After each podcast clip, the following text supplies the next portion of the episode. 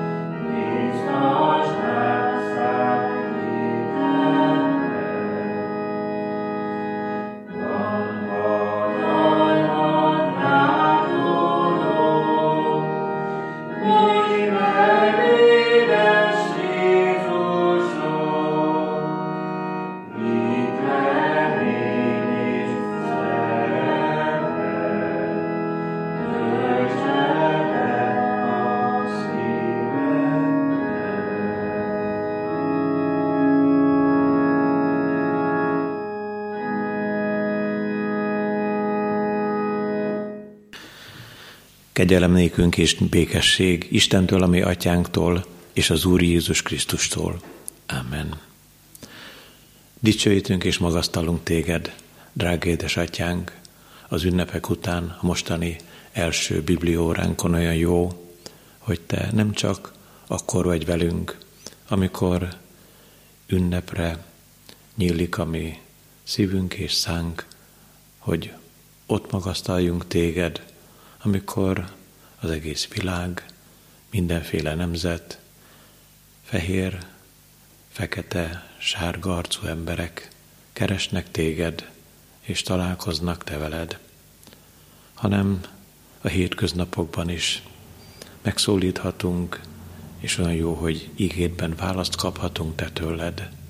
Köszönjük, hogy most is a te ígéreted szerint Jézus Krisztus velünk vagy minden napon a világ végezetéig.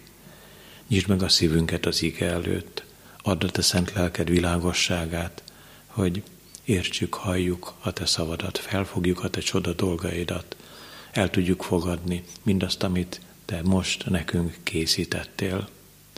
Tudjuk, hogy amikor ránk tekintesz, egészen világosan, tisztán látod az életünket, benne mi bűneinket, a gondolatainkat se rejthetjük el te előled. Mégis olyan jó, hogy kegyelmes vagy, és a te írgalmad átöleli az életünket.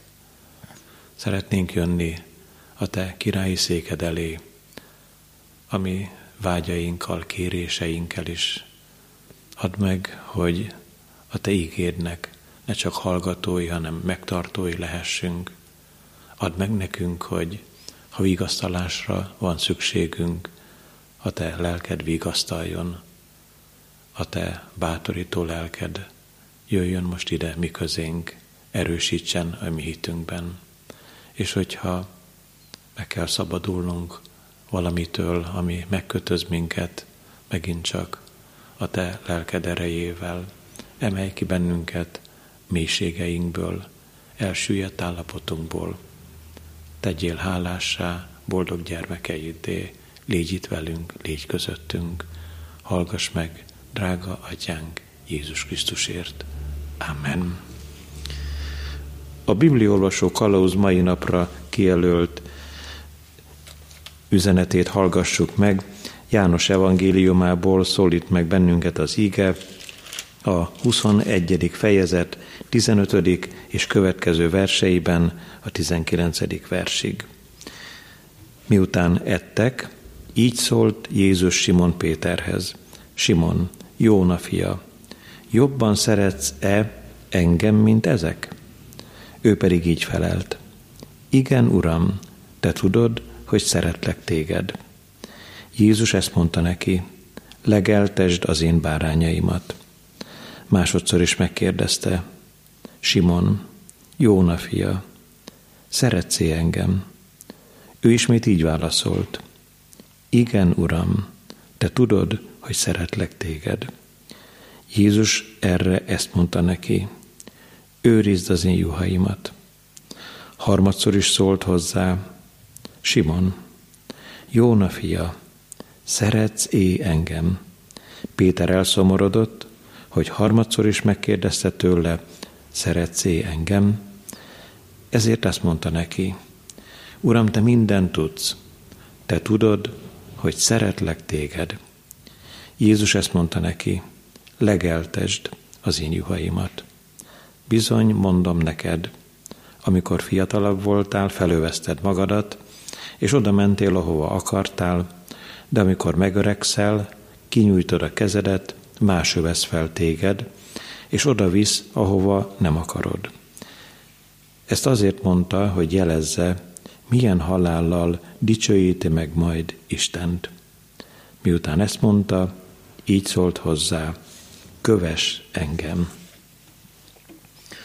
Szeretett testvérek, úgy vagyunk most húsvét után az ünnepek napjainak elteltével, mint amikor diákok voltunk, és igen-igen éheztünk, és aztán a kollégiumban a szakácsnők egyszer-egyszer adtak nekünk egy kis repetát. mintha ilyen ajándékban részesednénk ezen a mostani biblióránkon, hiszen drága húsvéti történet, a feltámadás csodálatos és nagy eseménye van leírva előttünk, amikor az Úr Jézus találkozik a Tibériás tengerénél a tanítványaival, és külön beszélget Péterrel. Szükséges, hogy egy picikét még másfele is tájékozódjunk Isten igéjében, és olvassunk arról, hogy mennyire ismer bennünket Jézus Krisztus. A János evangéliuma második részéből a 23. és következő verseket hallgassuk meg.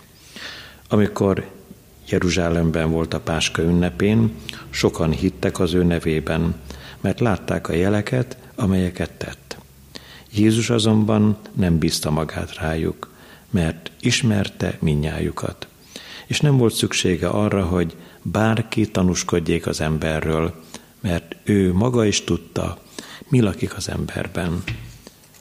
Az Úr Jézus ismer, tudja, mi lakik az emberben, mi lakott Péterben, mi az, ami a mi életünket, mindennapjainkat, gondolatainkat, szívünk szándékát meghatározza. Ez is lesz a címe a mai bizonyságtételnek. Jézus tudta, mi van az emberben. Előjáróban kérdezzük meg, hogy honnan tudta. Honnan tudta azt, hogy mi lakott Péterben, a gondolataiban mi motoszkált, és hogy mi van a te szívedben. Adjunk rá három gyors választ. Talán Jézus nagyon jó emberismerő volt? Nem lehetetlen, hogy így van, de teljesen biztos, hogy nem ezért tudta, hogy mi lakik az emberben.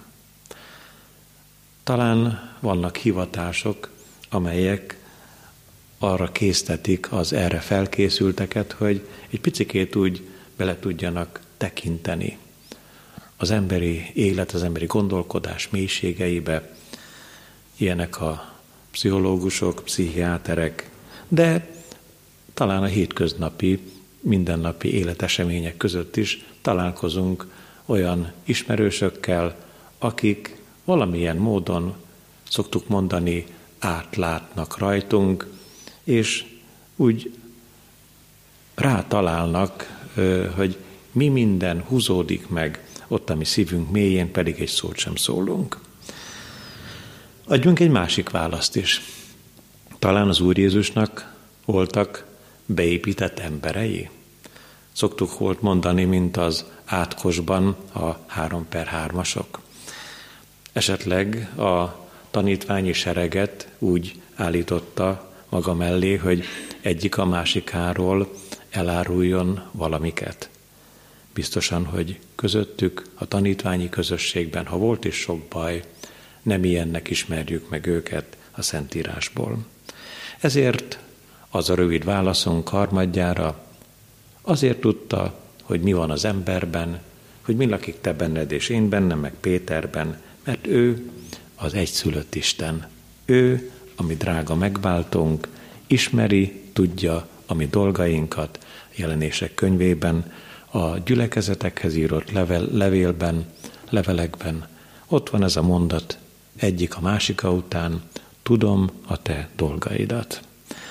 Hát, mivel Péterről is mindent tudott, és ez az ige szakasz igen-igen sok gondolatot mondani valót tartalmaz, most osszuk három felé, hogy milyen módon találkozik az Úr Jézus, ami megváltunk az ő kedves tanítványával, és mit szűrhetünk le ebből a beszélgetésből. Az ige versekből választjuk ki a gondolatokat. Az első üzenetben ezt mondja az Úr, legeltesd az én bárányaimat. Így szólt Péterhez. Második gondolatban egy kicsit módosít, és azt mondja, őrizd az én juhaimat. Végül pedig a harmadik gondolatban ezt választottuk ki, Isten igéjéből, legeltesd az én juhaimat. Hasonlítanak ezek a kifejezések, mégis különbözőek. Az első üzenetben tehát legeltesd az én bárányaimat. Egyszerre csak olyan kicsi lett Péter ott ebben a találkozásban, és az Úr Jézus is kicsinek látja őt. Úgy is mondhatnánk, hogy a legkisebbeket bízza az Úr Jézus Péterre a báránykákat. Ha egy szemléletes képpel élnénk, akkor egy óvodát tudnék elképzelni magam előtt, és most már nem csak óvónénik, hanem óvóbácsik is vannak. Hát mondjuk azt, hogy ebben a ö, elrendezésben, ahogyan az Úr megjelöli Péternek a helyét, legeltest az én párányaimat, Péter nem lehet óvóbácsi. Ő nem taníthatja a gyerekeket. Ő csupán annyit tehet, itt leginkább tényleg csak nők szerepelnek az óvodákban, a, a dadusok, akik hát őrzik a kis picinke báránykákat, kisfiúkat, kislányokat, etetik őket, asztalt terítenek nekik, de szeretik a kis ö, csemetéket a dadusok, és minden jóval ellátják, néha meg is fegyelmezik a kis apróságokat.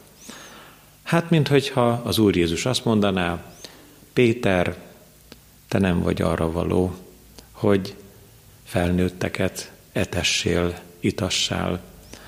Nem vagy még arra való, hogy te juhokat őrizzél. Most én azt mondom neked, hogy legeltesd az én bárányaimat. Őket már rád lehet bízni. Mennyire tudta az Úr, hogy mi is van Péternek a szívében. Mert ebben a beszélgetésben, amikor magyarul olvassuk a Szentírást, nem minden jön át azonnal. Sajnos Péter csak baráti szeretettel szereti az Urat. Sok ige hirdetésben elmondtuk ezt már, röviden meg is ismételjük, hogy amikor ez a hármas kérdés elhangzik az Úr ajkáról, Péter, szeretsz engem? Az első kérdésben jobban szeretsz engem ezeknél már, mint a tanítványtársaidnál.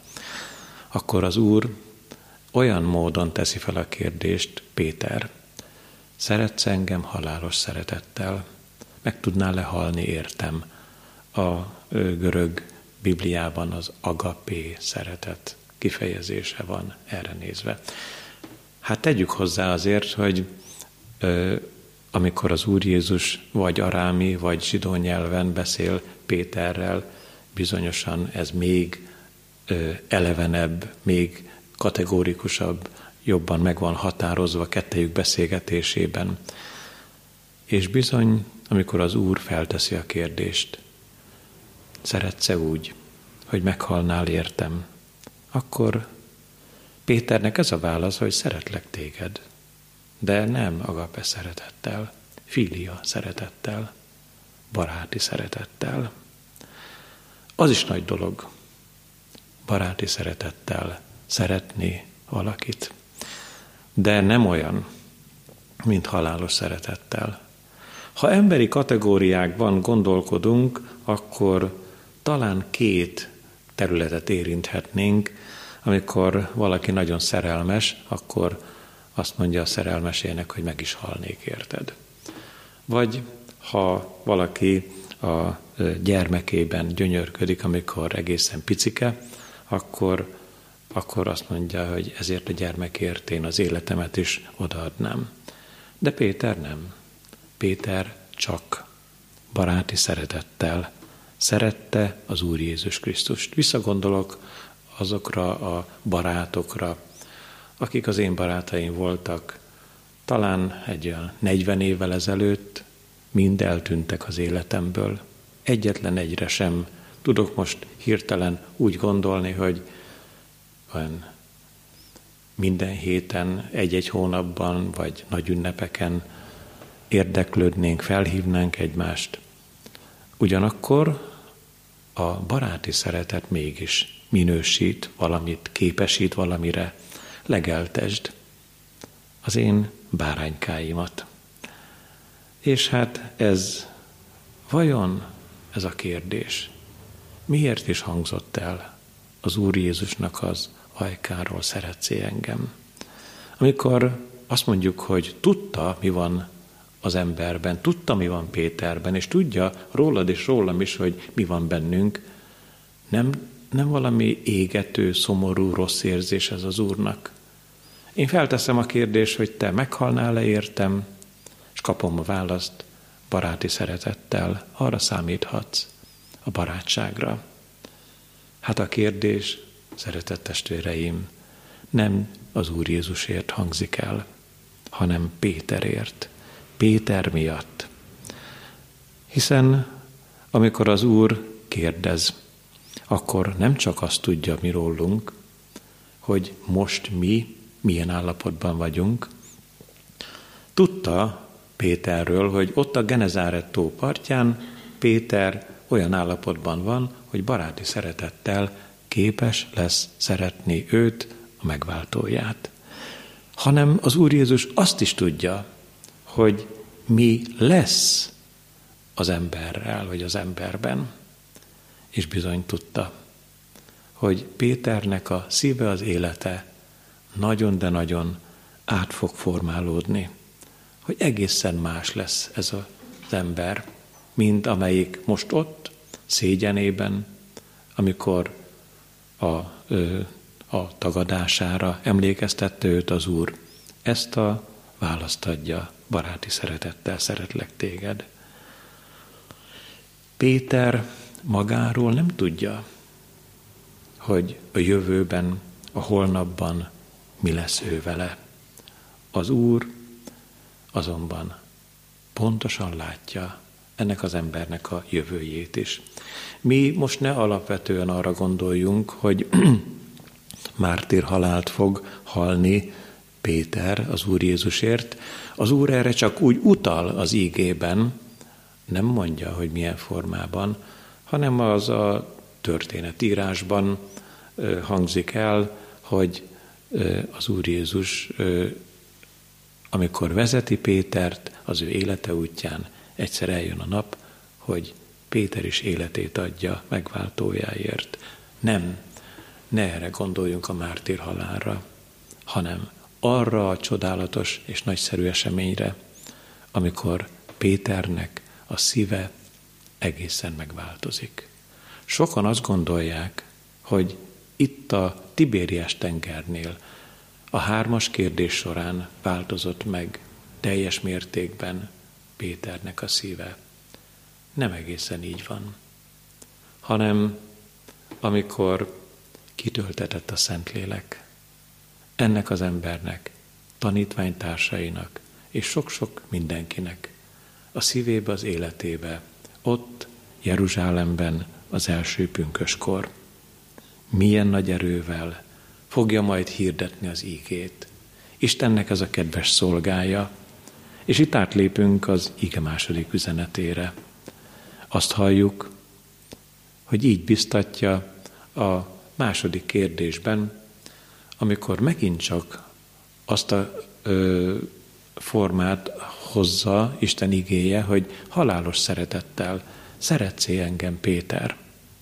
És Péter megint így válaszol, Fília szeretettel, baráti szeretettel szeretlek téged.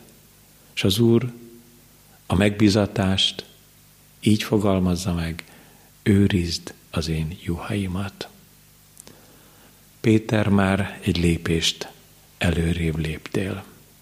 Most már nem csak a kis báránykákra van neked gondod, nem csak őket kell legeltetni, hanem tudsz te már vigyázni a felnőttekre is, hogy el ne vesszenek, mint hogyha valamilyen biztatás lenne, mint hogyha Péter érezné a maga alkalmatlanságát, mint hogyha egyre inkább hátrébb, hátrébb lépne, és azt mondja, hogy Uram, én már semmire sem való ember vagyok. Engem te nem fogsz tudni használni. Különösen is majd a harmadik kérdésben olvassuk az igében, hogy szomorú lett Péter. De még most nem tartunk ott, hanem nézzük csak, milyen kedvesen biztatja az Úr, hogy ne csak a báránykáimat, hanem te most már őrizd az, az én juhaimat. És most megint csak nézzünk előre. A Szentlélek kitöltetésének a csodálatos napjára. Péter, amikor kapta a Szentlélek ajándékát, akkor nem helyezte magát kényelembe, és nem azt mondta, hogy megültük a nagy aratási ünnepet, és megtértek három ezren, majd a hívők száma ötezerre emelkedett, hanem valójában akkor lendül be ez az ember, akkor indul el egy olyan különleges, mozgalmas úton, néhány állomását szeretném említeni előttetek. Elkezdődött az Úr kedves szolgájának a feladat sora, a munkája. Egyikbe másikba tekintsünk bele. Liddában meggyógyította Éneászt. Nyolc éve volt béna ez a férfi. Jobbéban visszakaphatta a halott az életét, Tábita, másik néven Dorkász, életre kelt. Azelőtt Jánossal mentek Jeruzsálembe, a templomba, és ott az ékes kapuban találkoztak egy bénalábú emberrel, és azt mondta, Péter és János, nézd mire jánk. Felnézett ez a koldus, és így szólt Péter, ezüstöm és aranyam nincsen nékem, de a názereti Jézus Krisztus nevében mondom neked, kelj fel és járj. És meggyógyult ez a sánta koldus. Aztán arról is olvasunk, hogy emiatt sokféle zűrzavar következett. Kétszer is le van írva a cselekedetek könyvében, hogy hogyan jött ki, Istennek-e szolgálja a börtönből. Aztán hallunk arról, hogy elment egy idegen katonához, Cornéliushoz, és vitte neki a drága evangéliumot. Azután megintette Simon Mágust, és ö, meg is fenyítette nagyon határozottan, amikor erőtlenné akarta tenni az evangéliumot, és úgymond fizetni akart a Szentlélek hatalmáért, és hát arról is hallunk, hogy Anániást és Szafirát is nem csak megintette, hanem ennek a házaspárnak tragédiába hullott az élete, mert Isten lelkét akarták félrevezetni. Micsoda mozgalmasságot látunk itt. Őrizd az én juhaimat. Őrizd azoktól, akik anániások és szafírák. Őrizd a Simon mágusoktól, a tévtanítóktól, őrizd a sok-sok gonosz embertől, akik eltévejettek, és másokat is eltévejíteni akarnak. És végül a harmadik üzenetben ezt mondja az Úr Jézus, Péter, legeltesd az én juhaimat. De itt egy nagyon nagy fordulat van a kérdés feltevésében is. Harmadjára az Úr Jézus nem azt mondja, Péter, meghalnál-e értem, szeretsz engem annyira, hanem most már a Péter úgymond szája íze szerint kérdez. Péter, filia szeretettel, baráti szeretettel szeretsz é engem. És ekkor szomorodik el Péter, és azt mondja, Uram, te tudod, hogy csak ennyi telik ki tőlem. Bizony, bizony nem tudok meghalni, érted? Filia szeretettel, baráti szeretettel szeretlek téged. És mint hogyha ezt értenénk meg az ígéből, hogy az Úr talán így folytatja, őszinte voltál, Péter. Nem kell már hősködnöd, azt megtetted az én keresztre feszítésem előtt, akkor mondtad, Uram, ha kell, én az életemet adom érted, hogy megcsúfolódtál. Most végre belátod, erre vagy képes, ennyire vagy képes, nem telik ki több te tőled. De ez a baráti szeretet az én szememben Nagyon, de nagyon nagy dolog. Te magadat most alkalmatlannak látod. Te úgy gondolod magadról, Péter, hogy nem tudsz te az én mennyei országomért tenni semmit sem. Én viszont mégis alkalmasnak látlak téged. Sőt, én teszlek alkalmassá arra, hogy legeltesd már nem a bárányaimat, ne csak őrizd az én juhaimat, hanem legeltesd is, legeltesd a juhokat, legeltesd a közösséget, a gyülekezetet, etesd, itasd, gondozd, beszélj a lelkükre, intsd meg őket, intsd meg azokat is, akik nem csak kisgyerekek, hanem akik komoly, felnőttek, akik vezető emberek. És bizony elhangzott Péternek az ajkáról, hogy Izrael népe vezetői. Istennek kell inkább engedni, mint sem az embereknek. Ez már megint csak a Szentlélek kitöltetése után történt. Vajon akik ma hallgatjuk Isten igéjét, kérdezzük csak meg, hogy téged milyen módon legeltethet Péter? Vagy engem, aki hirdettem az ige üzenetét, milyen módon legeltethet ez az ember? Hát a két levelének a gondolataival. Nem hosszú az a két levél. Hogyha lesz egy hétvégéd, vagy lesz valamikor egy másfél órád, amikor nyugodtan letetted a munkáidnak a terhét, olvasd el egy végtében ezt a két rövid levelet, Péter első és második levelét. Mert bizony igen-igen tanúságos, hogy az Úr felhasználja az ő kedves szolgáját arra, hogy év ezredek elteltével, akik ma olvassuk, hallgatjuk Isten igéjét, ez az ember, az alkalmatlan, aki magát is alkalmatlannak nyilvánítja, egyszerre csak nagyon is hasznos lesz neked is, és nekem is. Micsoda átalakulás történt Péternek az életében. A fogadkozástól elegészen odáig, hogy sír, a főpap udvarából kilépve, majd szomorkodik a harmadik kérdés elhangzása után, míg kitöltetik az ő szívébe és az Úr lelke, és egyszerre csak egészen más lesz Istennek a szolgája. Ha egy gyenge hasonlatot talán elmondhatnánk, akkor olyan ez az ember, mint a zavaros must kezdetben, és aztán letisztult, finom, erős bor lesz belőle. Igen, vajon hogy is volna csak? Péter saját magát jelölte a szolgálatra. Nem, az Úr bízta meg.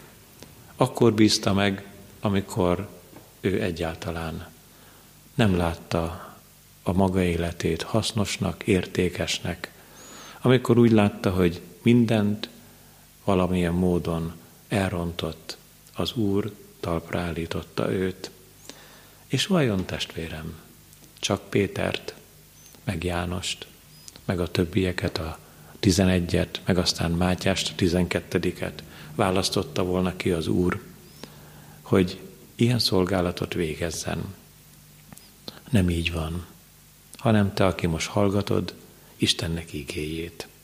Téged is kiválasztotta az Úr egy-egy kedves szolgálatra, hogyha kell, bátorítsál, vigasztaljál Isten igéjével.